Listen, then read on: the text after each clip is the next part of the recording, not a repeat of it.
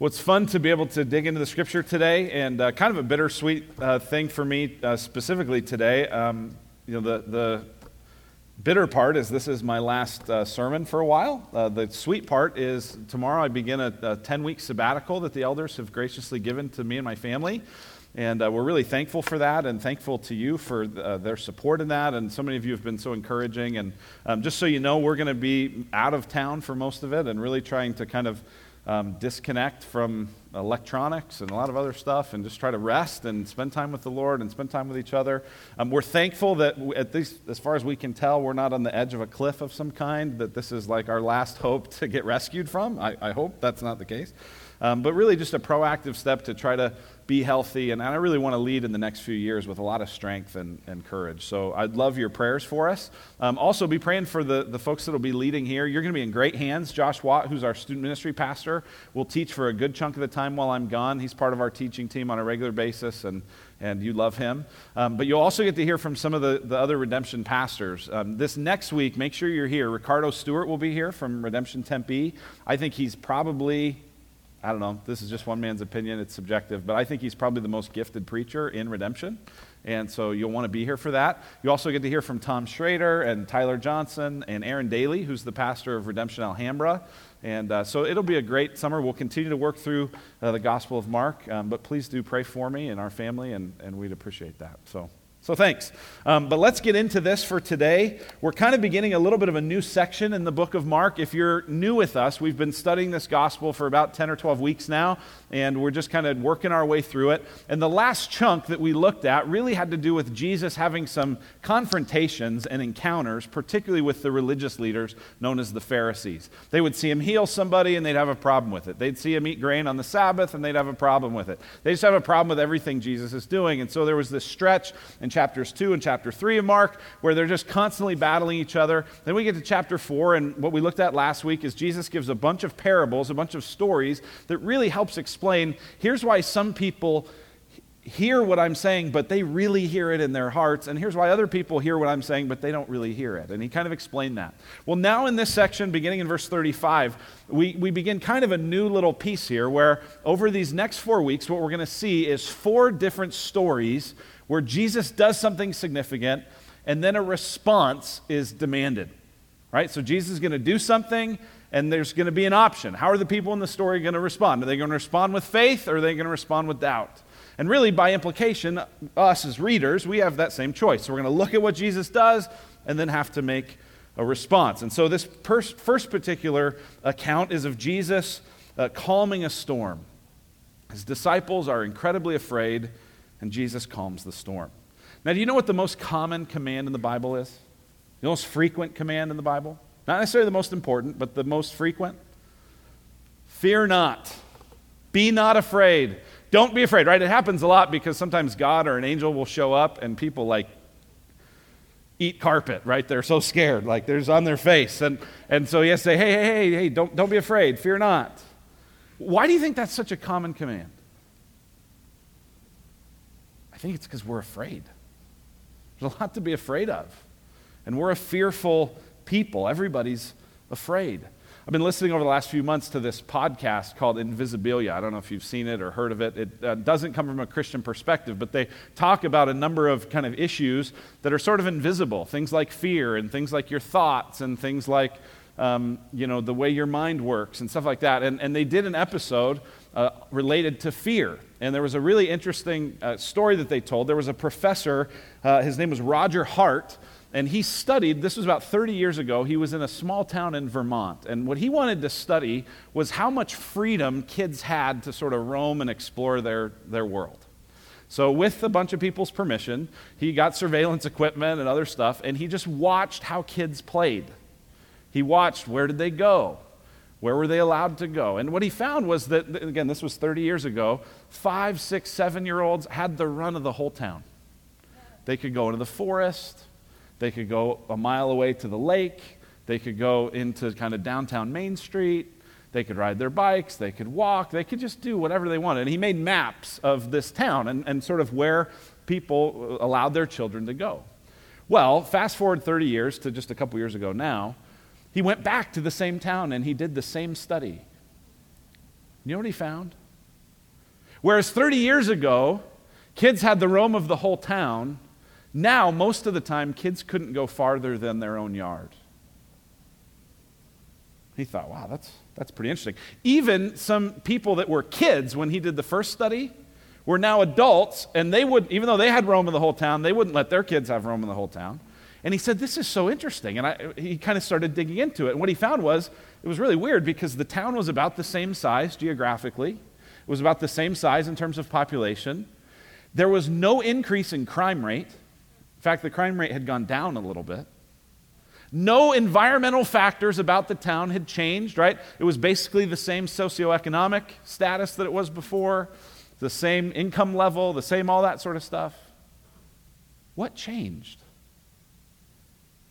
Well, he concluded that what changed is that now everybody's more afraid. The environment didn't change. There wasn't any reason to be more afraid. There was nothing more to fear. But parents were more afraid. Well, it makes sense, right? You're inundated with news stories and media and all kinds of things that, what do they do? They, they get ratings based on how afraid they can make you, right? And so we end up afraid of all these things happening to our children that aren't going to happen. Right? And so we live with this constant fear of what could happen that probably won't, but we're still afraid of it. Actually, in, the, in this podcast, they, did, they compared uh, that situation to this other woman who's one of 400 people that they found in the whole world who the part of her brain that, that the, the part of your brain that triggers fear is calcified, and this woman can't experience fear.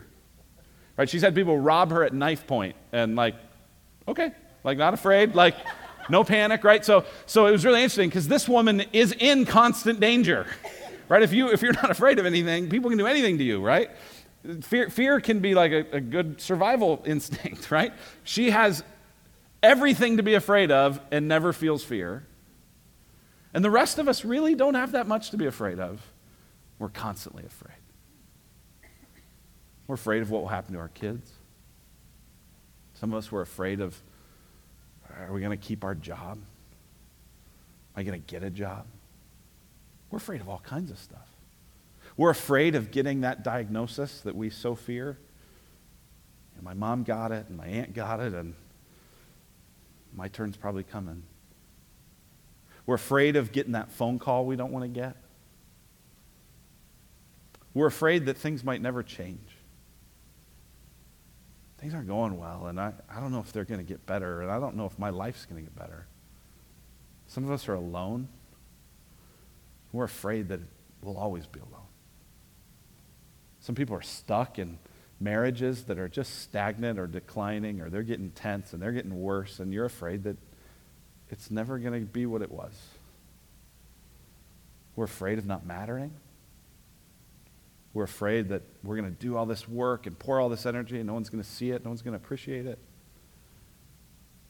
We're afraid of everything. The disciples found themselves afraid. And Jesus' goal through the whole story of the Gospel of Mark is trying to move people from fear to faith. So, the question that I've been asking as I've been looking at this passage is what's the journey from fear to faith? What's the journey? What's the process look like? If we, maybe you're in a situation right now, you're in a circumstance where you, you feel afraid right now. You feel panic. You feel concerned. Or maybe you'll be in one in the future, but you for sure will find yourself in one of those places. What's the, what's the journey? How do you move from being afraid to being full of faith? That's what we're going to see in this story, this kind of case study as this happens with the disciples. So, what we see is that the first sort of place, the you are here on the map, so to speak, is fearing circumstances. That's maybe where you find yourself. It's maybe where you will find yourself. It's for sure where the disciples uh, found themselves. Look at chapter 4, verse 35. Mark points out, verse 35, that uh, all the, the stuff he's describing happened on the same day, so the same day as the parables that he taught. So Jesus had been standing out in a boat. All the crowd had been up on the mountainside. Jesus had been teaching. Mark says that very same day, they just, uh, on that same day when evening had come, he said to them, Let's go across to the other side. And leaving the crowd, they took him with them in the boat just as he was. So he's already standing in the boat. He says, Let's go. And so they get in the boat. It says then, and other boats were with him. And a great windstorm arose, and the waves were breaking into the boat, so that the boat was already filling. But he was in the stern, asleep on the cushion. So think about this. this great windstorm, this great storm breaks out on this lake, so much so that the waves are crashing into the boat and the boat is starting to fill. Now, this kind of storm happens a lot in the, in the Sea of Galilee, at least some sort of serious thing. The Sea of Galilee uh, is about 700 feet below sea level. Only 30 miles away is Mount Hermon, which is 9,200 feet above sea level, right? So when you have that kind of thing, meteorologists say that these winds and these gusts and these pressure systems create that kind of storm effect. When I was in Israel a number of years ago, we spent a night at the Sea of Galilee on a kibbutz there, right by the sea. And, and I remember walking. I had to do some laundry, and I remember walking back to our room, and it was like one of these stiff winds that's like knocking you over, right? Because it's just blowing so hard. I thought, oh, this is, this is how this happens.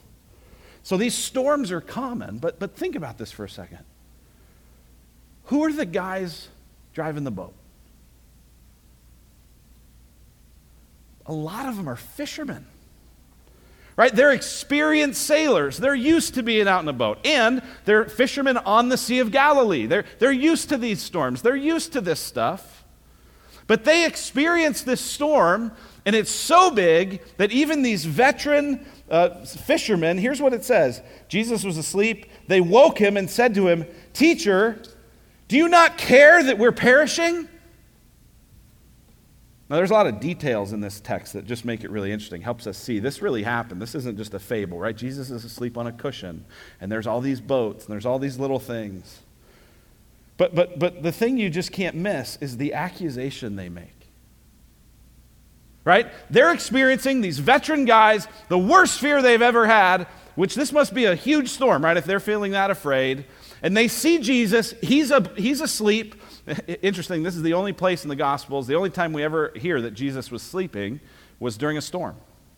Now, surely he slept other times, but this is the biggest storm they've ever experienced their whole life, and he's, you know, catching Z's right? He's just asleep. He's on the stern of the boat. There's a cushion there. We got a picture of kind of what this boat would look like if you just kind of want to get a sense of how this would feel. There's a stern.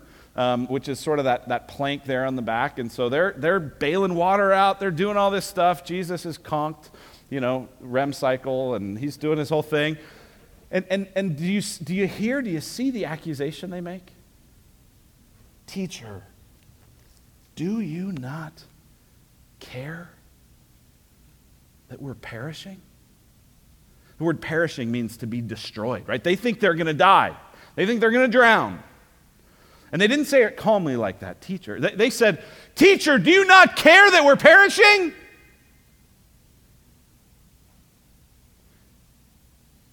Do you not care? See, isn't that the question that all of us ask? When we get in circumstances that are stormy, we don't just say, God, make it stop. We don't just say, God, why? But in our heart of hearts, what we say, and sometimes it comes out loud, sometimes it's just in our heart, we say, God, don't you care? The assumption is, if God cared, He wouldn't let me go through this. So we say, God, don't you care? Where does that come from? Why do we, why do we go there so quickly? Why did they go there so quickly? Jesus has shown he's committed to them, but right away they go, Do you not care? Where does that come from? Well, I think it comes all the way back from the Garden of Eden when Adam and Eve were tempted by Satan. And Satan's basic temptation was, You can't trust God. There's this one tree that God said you can't have. And listen, since you can't have everything, God doesn't want you to have anything. He's holding out on you. He's not good. He can't be trusted. I, uh, I want to read to you a, a passage of that account from the Jesus Storybook Bible. This is a book that everyone in this room should get. Okay? This is amazing. Whether you have children or grandchildren or no children, you should read this to them and you should read this to you. Uh, I mentioned this at the last service, and there was a big run on them at, at, our little book counter. So we've got a couple left. Um, but get it on Amazon. We'll order more, but you should get this. This is an incredible, an incredible Bible. It's the Jesus Storybook Bible. The subtitle is Every Story Whispers His Name. It's by Sally Lloyd Jones. I love it. Right? If you find this one to be too challenging, hey, it's great. And even if you don't, it's, it's fantastic. But in her account, in Sally Lloyd Jones' account of Genesis 3, she calls it the terrible lie. And I just think it's marvelous the way she describes this. As soon as the snake saw his chance, he slithered silently up to Eve. Does God really love you? The serpent whispered. If he does, why won't he let you eat the nice, juicy, delicious fruit?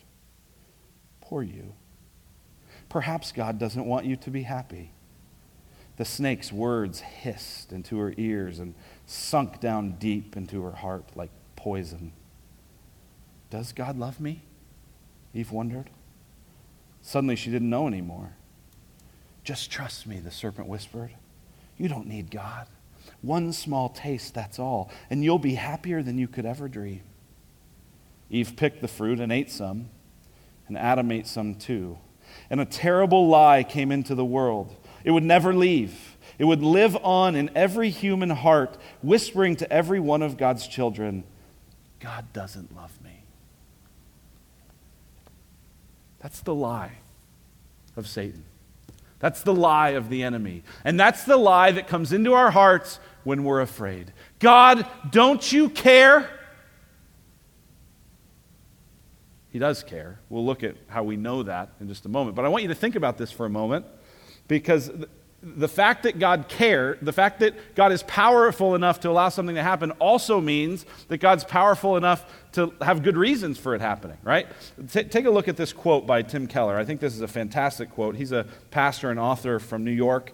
Uh, he says this If you have a God great enough and infinite enough and powerful enough to be mad at because he doesn't stop your suffering, you also have a God who is great enough and infinite enough and powerful enough to have reasons to allow you to suffer that you can't understand. Think about that. If God's big enough that we can get mad at him when stuff doesn't go right, then he's also big enough that we can trust that he has a good reason for letting it happen. But the lie in our hearts, that place we start out at when these circumstances batter us and the wind batters us and the waves crash against us, is God, don't you care? That's the first place on the journey. That's where we start. How do we move from there to faith? Well, the next stop, the next thing we've got to see is Jesus. We go from fearful, fearing circumstances to seeing Jesus. Look at verse 39. And he awoke and rebuked the wind and said to the sea, Peace, be still.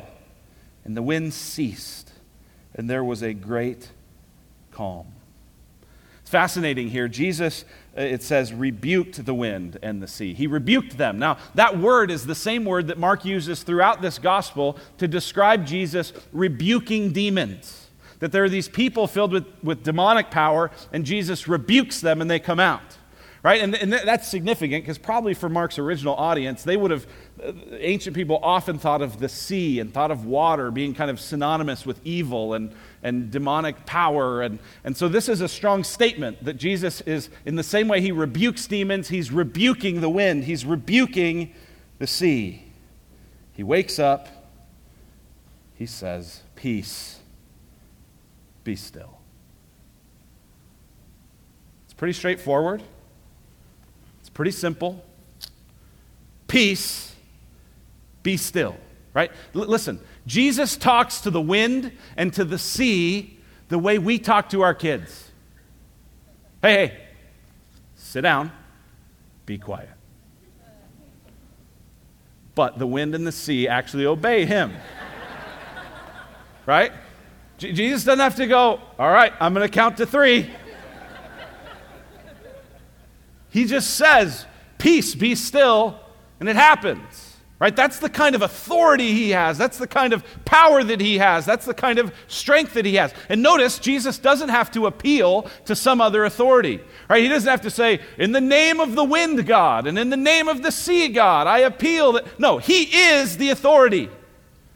So he can just say, Peace, Be still, and it happens. And, and notice it says this the wind ceased, and there was great calm. Now get this the wind dies, and the sea is calm. What does that mean? What that means is when Jesus says these words, it's not like the wind stops, but everything's still rocking in the boat, and it slowly mellows out.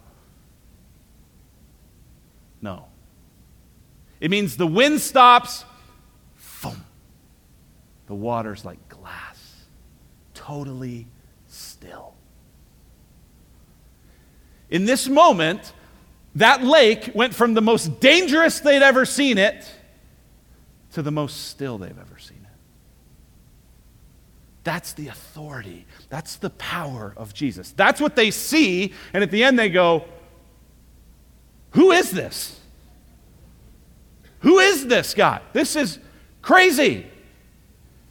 Right? They were in a fearful circumstance and they got to see Jesus. But, but Mark's alluding to something in this passage that's incredible, and it's actually something he alludes to, it feels like, every single week. One of the things I see as I'm studying Mark, as I'm preparing this stuff, as I'm going through, is it feels like every single week the passage is basically saying, Jesus is claiming to be God, trust him.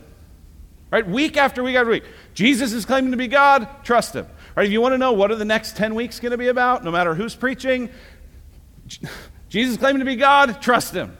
Right? It's just over and over and over and over. Well, well, the only way you'd see that is if you were familiar with Psalm 107. And so I want to show this to you. In Psalm 107, uh, we're told to praise the Lord, and the psalmist gives a number of scenarios, a number of kinds of situations where God rescues people. And here's what he says in Psalm 107 Then they cried to the Lord in their trouble, and he delivered them from their distress.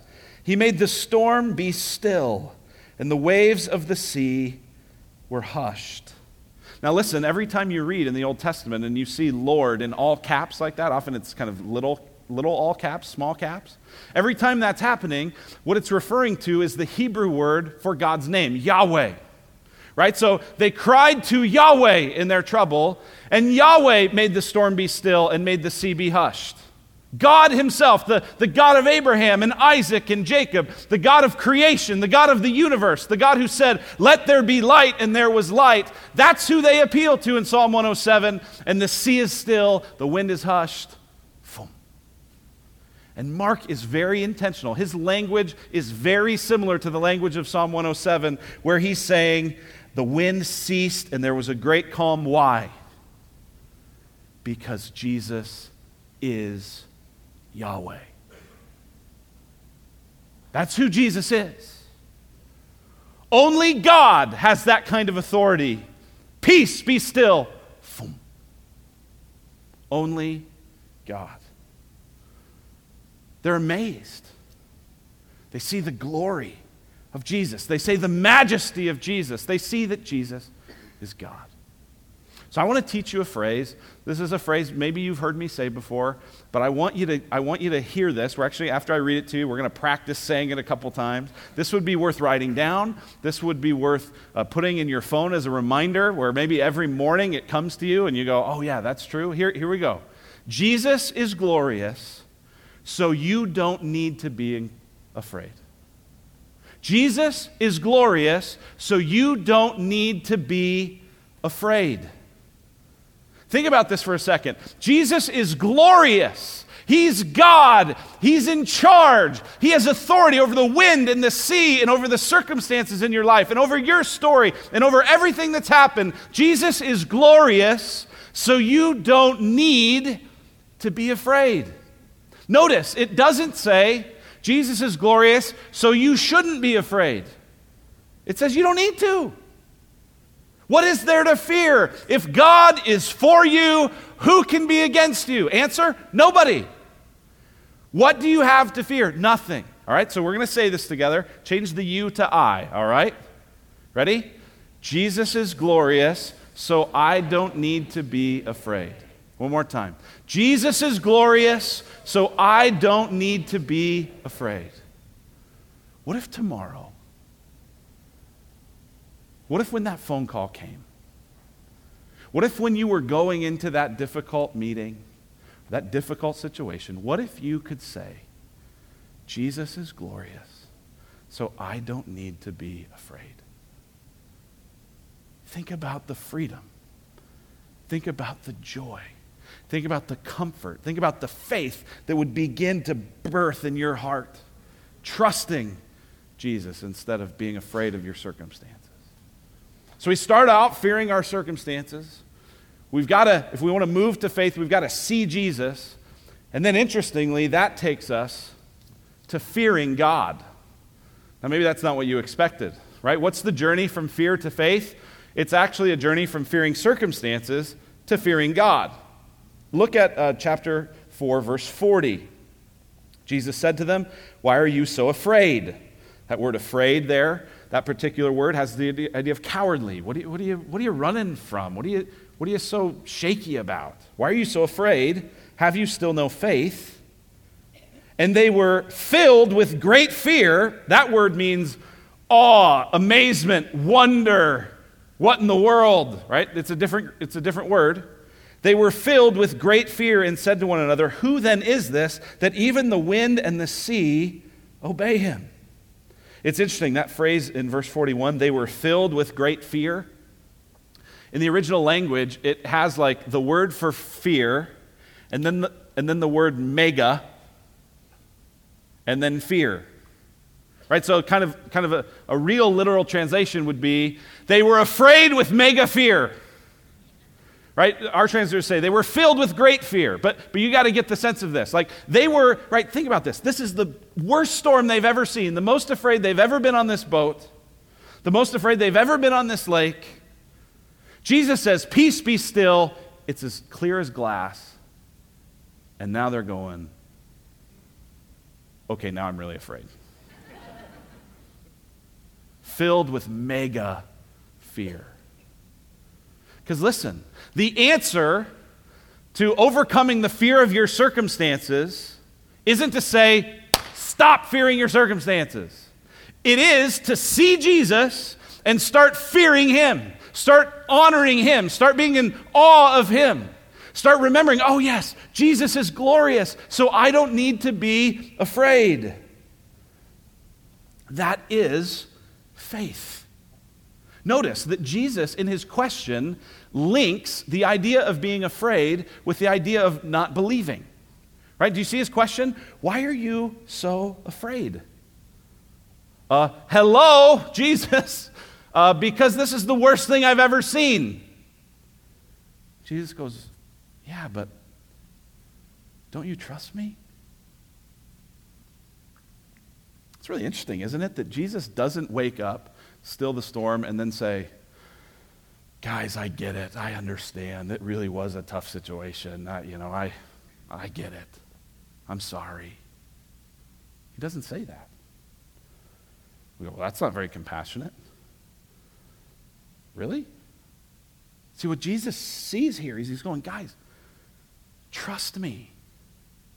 Trust me. Why, why are you afraid? Where's your faith? Where's your trust? Trust me. I'm for you. I've told you I'm for you. I'm showing you I'm for you. Trust me. Right? When you need faith is in the moments when you're afraid. Right? That's especially when you need to trust him. Right? And so Jesus comes in and says, "Trust me. Don't be afraid. Don't doubt my heart for you." Love this quote by uh, James R. Edwards. He's a commentator, uh, wrote a great commentary I've been using through the, the Gospel of Mark. He, he said this The real threat to faith comes not from a lack of knowledge but from doubt and fear. Right? Some people go, Well, I need to know a lot more, and then I'll be able. Really? It's not knowledge, it's trust. Right? And so when he says that, that the threat comes from doubt and fear, he's not saying that you can't have any questions, you can't ever ask anything, you can't ever get things answered, that there aren't you know, real thoughtful reasons for stuff. That's not what he's saying. He's saying if you doubt God's heart, if that poison has sunk into you, and this thing happens, and now you're doubting Him. The knowledge isn't the problem. The problem is you're doubting the Lord. And instead, Jesus says, See who I am. See that I'm Lord of heaven and earth. See that everything is in my hands and I'm in authority over it. See that I am glorious, so you don't need to be afraid. How can we trust Jesus when these storms happen? Right? Because listen, there's no guarantee at all that you won't get that diagnosis. You could get that phone call. You could be alone for the rest of your life. Your marriage might not get better. And someone might hurt your kids. The Bible never promises that that stuff won't happen to God's people. In fact, our lives are filled with storms. So, if that's the case, knowing that God won't take away every storm, can we trust Him? Yeah. And here's why. Because Jesus didn't just conquer that storm on the boat, He conquered the ultimate storm. So when we read the end of the Gospel of Mark, the disciples will be asleep. Jesus will go to the Garden of Gethsemane concerned because he's going to perish in agony, in pain, his heart breaking as he anticipates taking on the sin of every person that would ever trust him. And he asks his disciples, will you, will you pray with me? And they fall asleep. And Jesus goes out into the storm alone. And on the cross, he conquers the storm of our sin, and the storm of our guilt, and the storm of our shame, and the storm of our fear. And he conquers it. And he rises victoriously over it through his resurrection. And he says, Listen, I have calmed for you the biggest storm there is. So when you're in the storm you're in, trust me. I'm for you. I love you. Jesus is glorious. So you don't need to be afraid. Let's pray. Father in heaven, thank you for your word. And thank you for your love for us. God, forgive us for the times when we doubt your heart. Forgive us for the times when we lean into the poison of unbelief rather than the promises that we can trust. God, give us faith. Help us to see Jesus. God, I pray especially for us and for anyone here right now that's experiencing a storm. God, could they see you in it and through it? And would you move them from fearing that moment and that circumstance to fearing and trusting you? We pray in Jesus' name.